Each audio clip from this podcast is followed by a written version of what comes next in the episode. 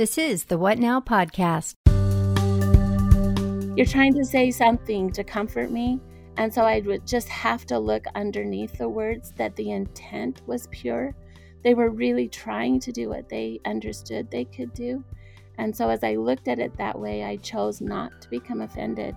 But there are little things that we say here and there that sometimes aren't, if you really stop and think for a minute about what you're saying, in all eternity, I don't think that people, spirits in the spirit world, needed my husband more than his own children. That's hard for me to believe. This is the What Now podcast, where we discuss cultural topics related to the Church of Jesus Christ of Latter day Saints in a respectful and honest way, in an effort to uplift, inspire, and create positive change. I am Mary Alice Hatch, your host. Join me as I speak with family therapist Tammy Hill about loss Tammy was just 37 with four young children when her husband suddenly died. Tammy shares the reality of her loss and how different grief can look for family members, and how to process and navigate life after a significant loss. Tammy shares advice for friends and family on what to say and do and what not to say and do to bring meaningful support and facilitate healing. Tammy also shares how to help young children, adolescents, and adults manage their grief in a protective way. Tammy, thanks for joining us. Thank you for inviting me. We're so happy to have you. So let's just start with you telling us just a little bit about yourself so listeners can get to know you a bit better. All right. My name is Tammy Hill. I'm a marriage and family therapist, a sex therapist, and I teach at Brigham Young University classes on marriage and healthy sexuality. I also have a private practice I am a mother. I was married to my late husband, Mark Mulford, for almost 18 years before he passed away, and we had four children together. And five years later, I remarried a widower named Jeff Hill, whose wife passed away also. And he has eight children. And so together, we have 12 children. Jeff and I have been together 15 years this year, and we've had a lot of experience in blending our family and trying to succeed at so many things that we do within our own home, as well as professionally trying to bless marriages and couples.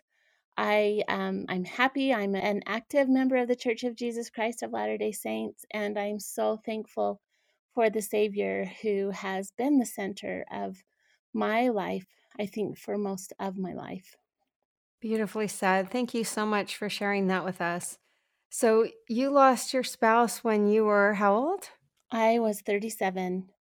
Oh my gosh. And you had five children? We had four children.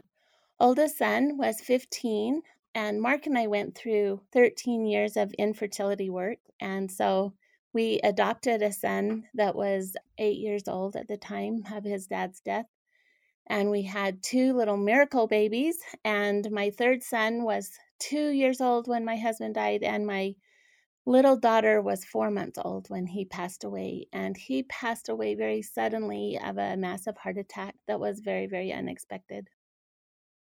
That is tragic.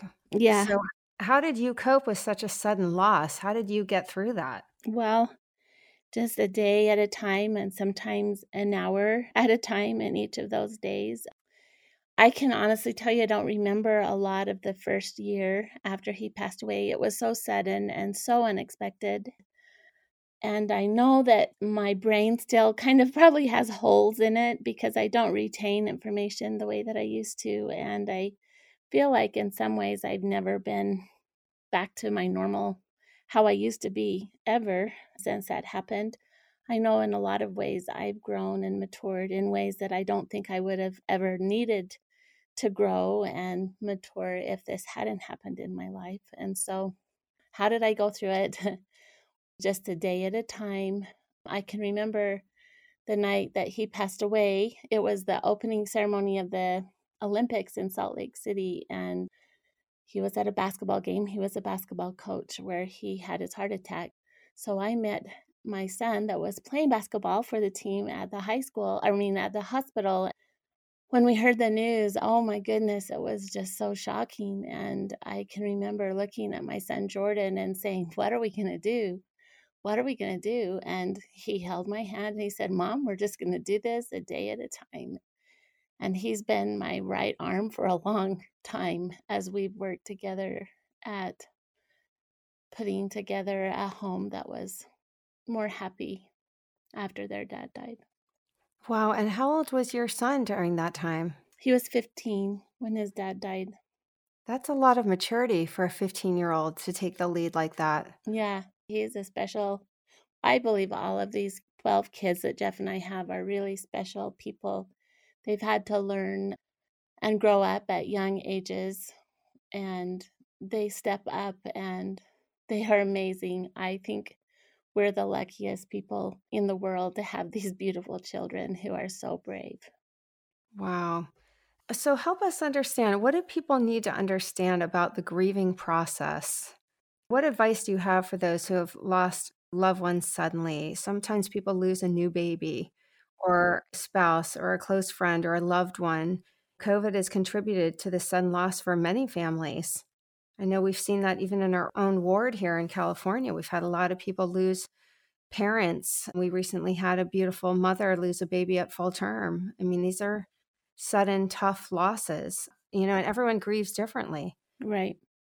And I think that that's probably the first important thing to recognize is that there's not one pattern that's not one size fits all. It's going to be a unique experience for each individual and there isn't a certain timeline that we go through and then when we hit a certain time we're done I know that there are some steps of grieving that Kubler Ross has written that are beautiful, but they also, when I can remember looking at those steps as a new widow and thinking, okay, I'm going to be done with this step when I go to the next. And then I would be so surprised when I find myself on step five and and the next day down at step one again.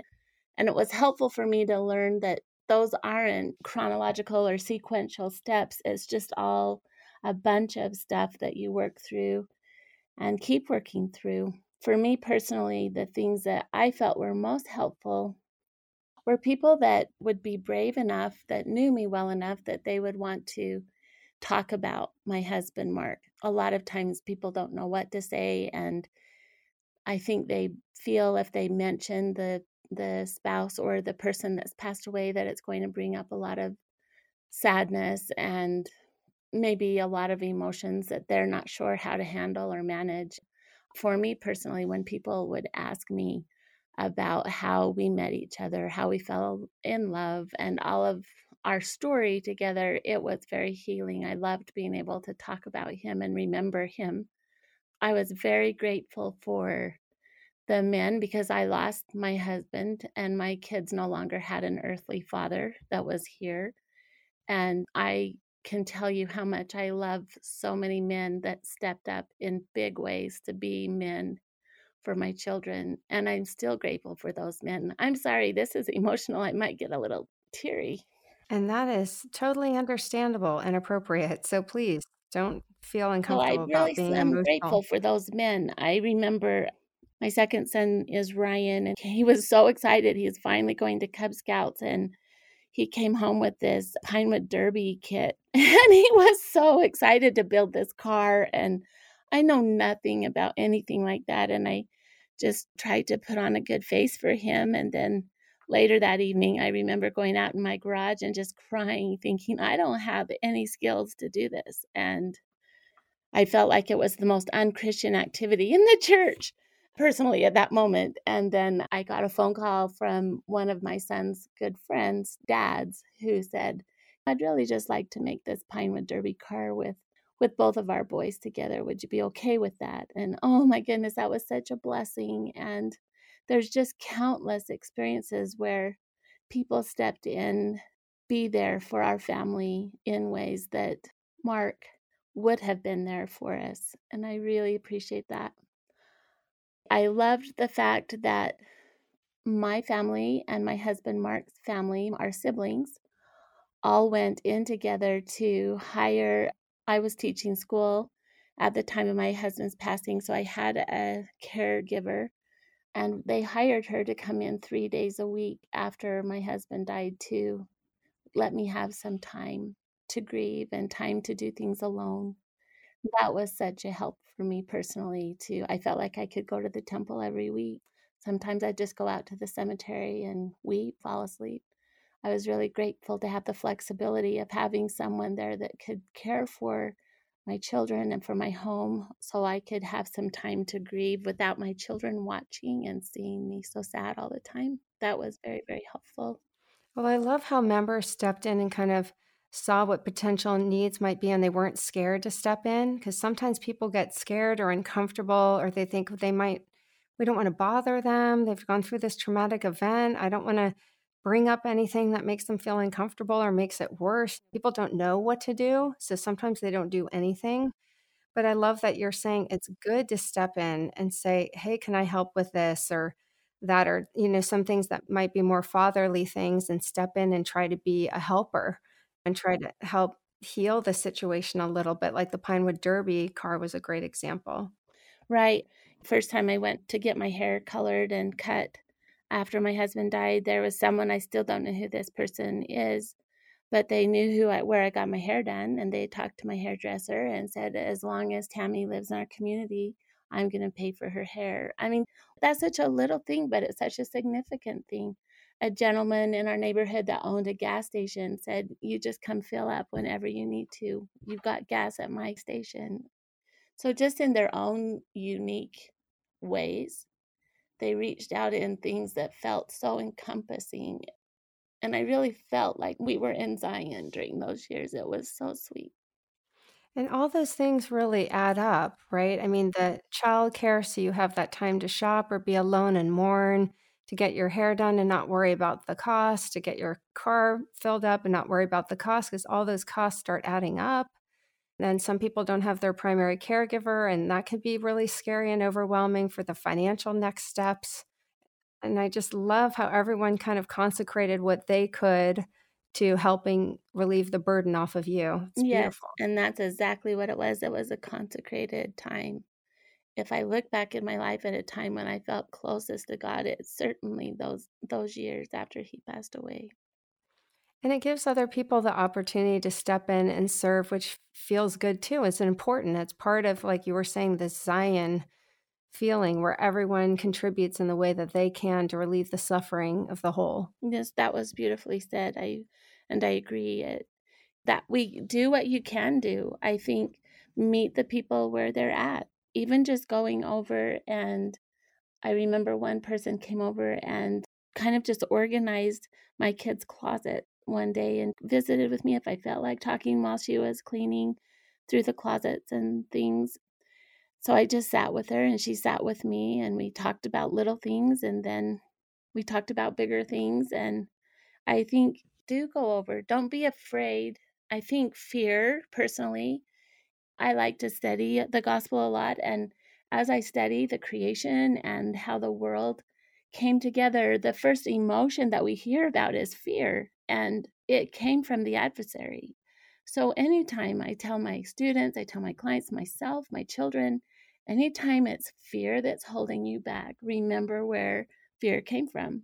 We don't need to be afraid to reach out. We don't need to feel like, oh, we're going to make them feel worse or we're just embarrassed we don't know what to do that certainly is not what christ would do that's a good point you just do what you can and those little things that you do are remembered and treasured forever by the people that you're serving I like that you're focusing on not, if fear comes in, just know where that source comes from. That's a good reminder because people think, oh, I don't know what to say and I might make it worse. And what if I say the wrong thing? And people get nervous and scared about that sort of thing. But if you just come from an authentic place of love, like I'm here because I care, and what can I do to help? Or stepping in and even identifying things they see that you might need help with, like organizing the kids' closets and things like that.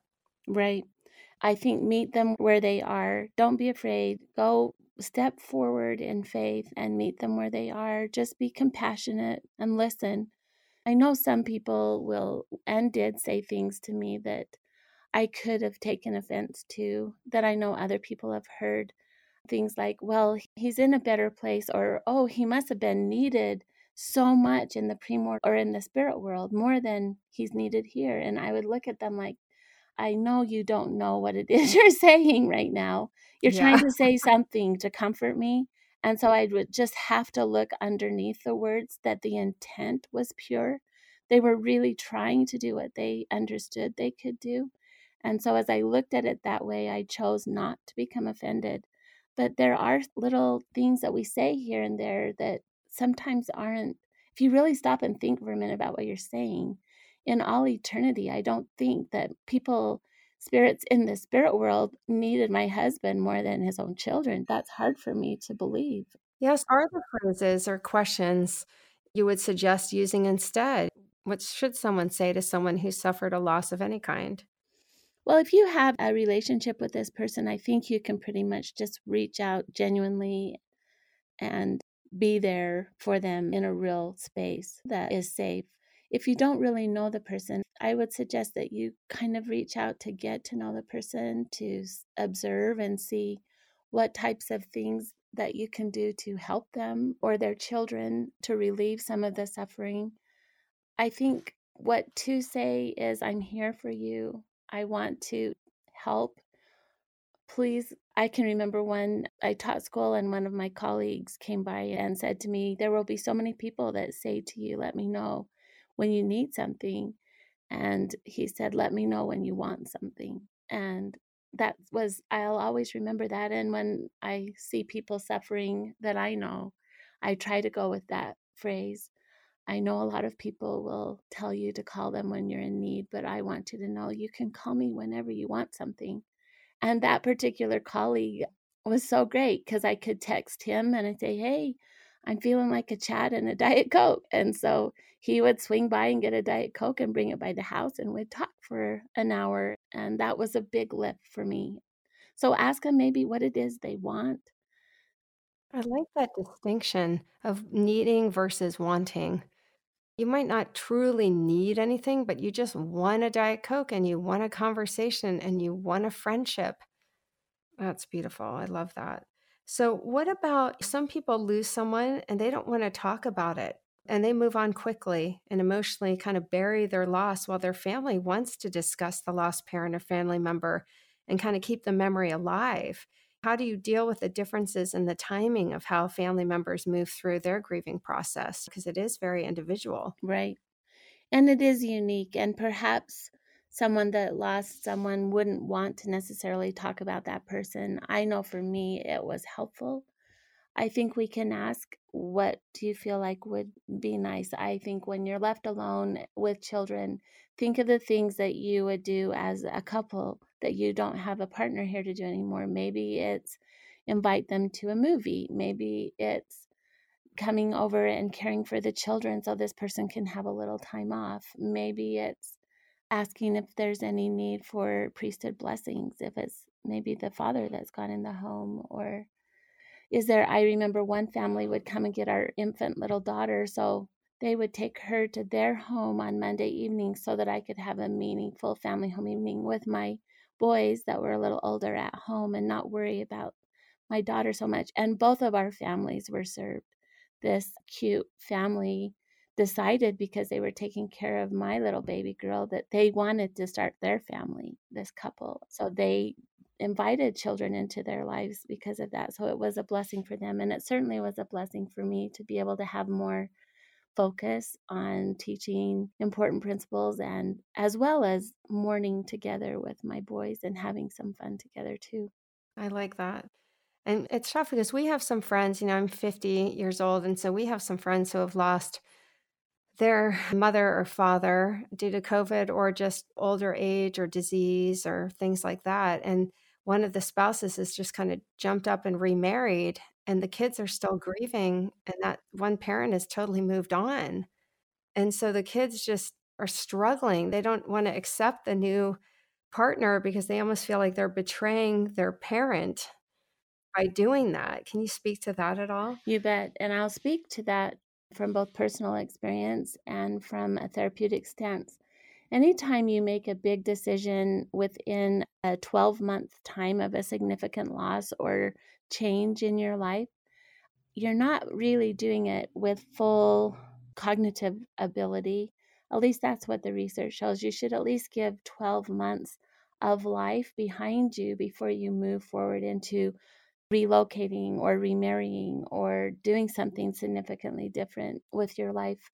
Because often where people are looking for some way to feel comfort themselves, but comfort doesn't come from another person, really. Comfort has to come from within and from with reaching towards heaven. And it's like you're looking for someone else to comfort and provide happiness for you instead of taking the bull by the horns and realizing I need to thrive before I can thrive in a relationship. I need my children to be thriving before we can thrive in a new family structure or system.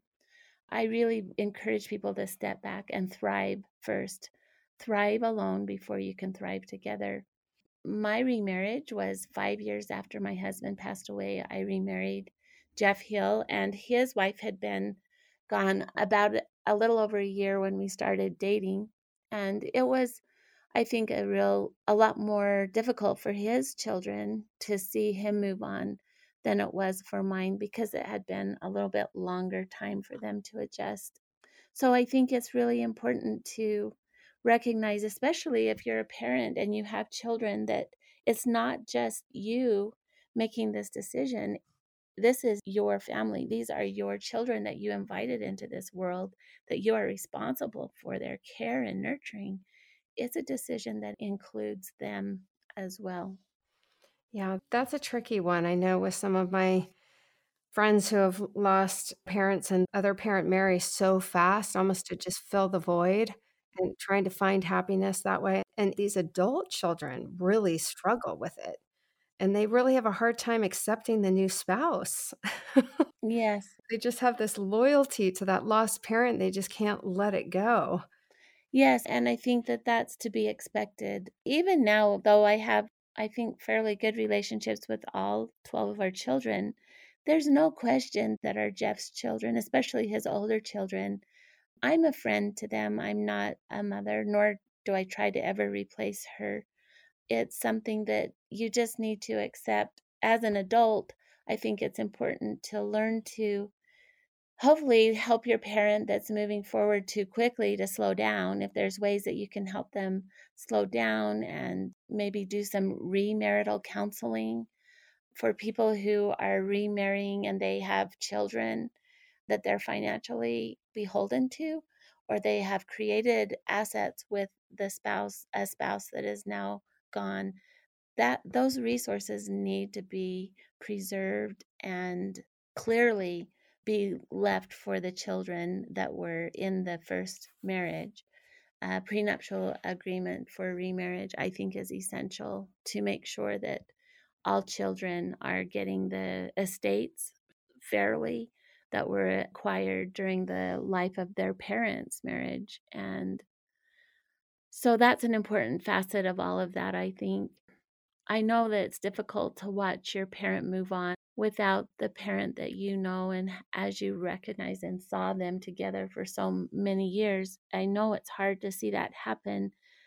I think it's also important to be able to, if you don't see dysfunction going on in the relationship, to be able to extend an arm or hand of friendship to this person and really strive to integrate and learn what you can from them. You can learn from other family systems. You can learn from other people. You can find good if you choose to look for it. So I really encourage these children that sometimes are struggling to look for what good qualities they can see. I like the point that you're making about it's a choice. You can choose to look for the good and that you're not being disloyal to your parent by accepting another person in your parent's life. Yeah, it's easier said than done. I know that. And there are still times, Jeff and I have been married for 15 years, and it's this incredibly huge onion that we're peeling back little things from. And you think you've gone through everything and there's not anything more to learn. And then something happens and you realize, man, we haven't done this yet. And there's another level of onion that we're peeling back and learning. I've learned to come to love about it as I learned so much about myself when I'm uncomfortable or when I'm feeling, choosing to feel hurt or offended by something, I really have to do my own work of where am I feeling that threat? Why am I feeling threatened? Where's that really coming from? And if you can do that work independently and kind of be compassionate to yourself for being human and identifying where some of that is coming from, it can help you be a softer place for other people to land. I hope that made sense. I don't know how to say it very well. I know that Jeff's two youngest children that I was involved in raising them most of their lives and I don't feel any different for them. Truly, I don't feel different for them whatsoever from my own children. Mark and I adopted our second son, like I said, and I remember one morning several years ago, Ryan, who's adopted, was sitting at the counter with Seth, who is my stepson, and Cameron, who's my biological son. And I was fixing waffles and I was giving them their breakfast. And Ryan stopped like mid bite and said, Hey, we're all brothers from a different mother.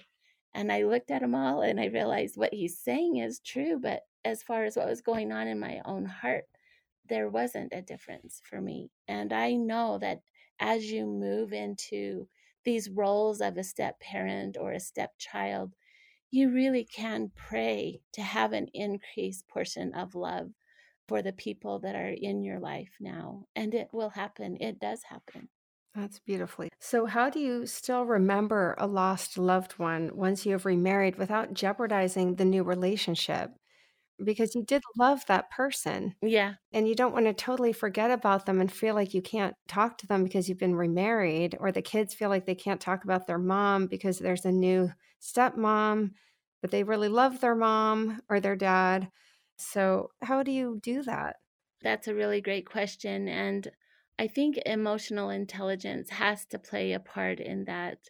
And as you feel so threatened by what new is happening, to kind of do some suggested your own work of why is this scary to me.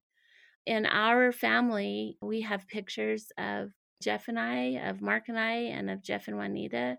We have pictures of the Mulford family. We have pictures of the Hill family. We try to integrate all of the good that came from both families as best as we can. And of course, through time, this has become easier. At first, it was a lot more difficult than it is now. Jeff and I celebrate my anniversary with Mark. We celebrate his anniversary with Juanita, and we celebrate our anniversary together. We remember birthdays by preparing favorite meals that um, deceased spouses had, and we talk about them and remember them when we celebrate their birthdays. I don't think anyone feels afraid to ask questions about their parent that's no longer here in our home. I feel like it's been so important for me and for Jeff to make home safe, where as best as we can to make home safe. That I don't need to feel threatened of Juanita. He does not need to feel threatened of Mark. Those are people we love, we remember, we still honor and revere, but they're not living right here, right now. And we can do all that we can to support our relationship by remembering for our children and for ourselves the past and bringing it into the present when we can and not feeling afraid of doing that.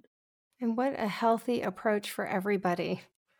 Yeah, it's fun. One of our daughters is so fun. On one of our walls in the big kitchen, she has a picture of Mark and I, our engagement picture. She has a picture of Jeff and Juanita's engagement picture. And then on the other side, she has this big picture of Jeff and I with all 12 of the children and in the middle of it, she's got that lettering that says, All because four people fell in love. And I love oh. that. I love that. I love it too. I look at that almost every day and I think, I'm so blessed. I would have missed out on so many relationships if Mark had remained alive. I would have missed out on knowing all of these people that I love so, so dearly now. And I know that some people will get upset at that. I know students sometimes say, "How can you talk like that? I feel like you don't really love Mark." And and that's not it at all, but you have to love where you are. You have to love the present more than you love the past because the present is the only thing you have any control over. This is all I have any type of say over what happens is right now and I'm going to do everything I can to make right now good. And that's such a healthy approach to just living in the here and now because that's where you're living. Yeah, this is our reality now. And we could go through it sad and mourning, and it's okay to mourn. I'm not saying don't mourn and don't feel sad, but I can't stay there. We can't stay there. So, for kids who really have a hard time and are really grieving, how mm. can you get children to engage in grief counseling? Because many kids are resistant to counseling, especially teenagers. The parents know it's important, but the kids are really resistant. Can you talk about that? Yeah, that's a tough one, especially from a therapeutic stance. As a clinician, if someone doesn't want to be there, there's not going to be any productive work done. And so you can't force someone to go and have therapy. You could do family therapy. You could maybe start out if you are observing that your child is hurting, maybe together you can go and have some therapy with a counselor to understand how to grieve and then listen to one another and do what you can. As a parent, you need to do your work. And by that, I mean you need to do your own processing and emotional work to be the parent that your children need. And in the moment, right when it's so fresh and raw, that's nearly impossible to do. That's why so many of the memories I have from that time in my life are so tender because I wasn't functioning well. I don't even remember a lot of that time. I had these beautiful people that stepped in and were so helpful to me. But once you get yourself working and do the work you need to do to to be in the here and now and be able to cognitively make decisions with emotional regulation, when you're in the here and now like that as an adult, then you're able to really be the source of strength your children need. So, just building friendships with your children without any expectations. A quick story, maybe I'll share my son Ryan when I remarried. He was 12 years old when I remarried, and he had a really hard time because we went from our family my oldest son was serving a mission for the church at the time that I remarried. And so I had the three children in my home and me with them. And we moved into a home where there were six other children. And so now my time was divided between nine children rather than three.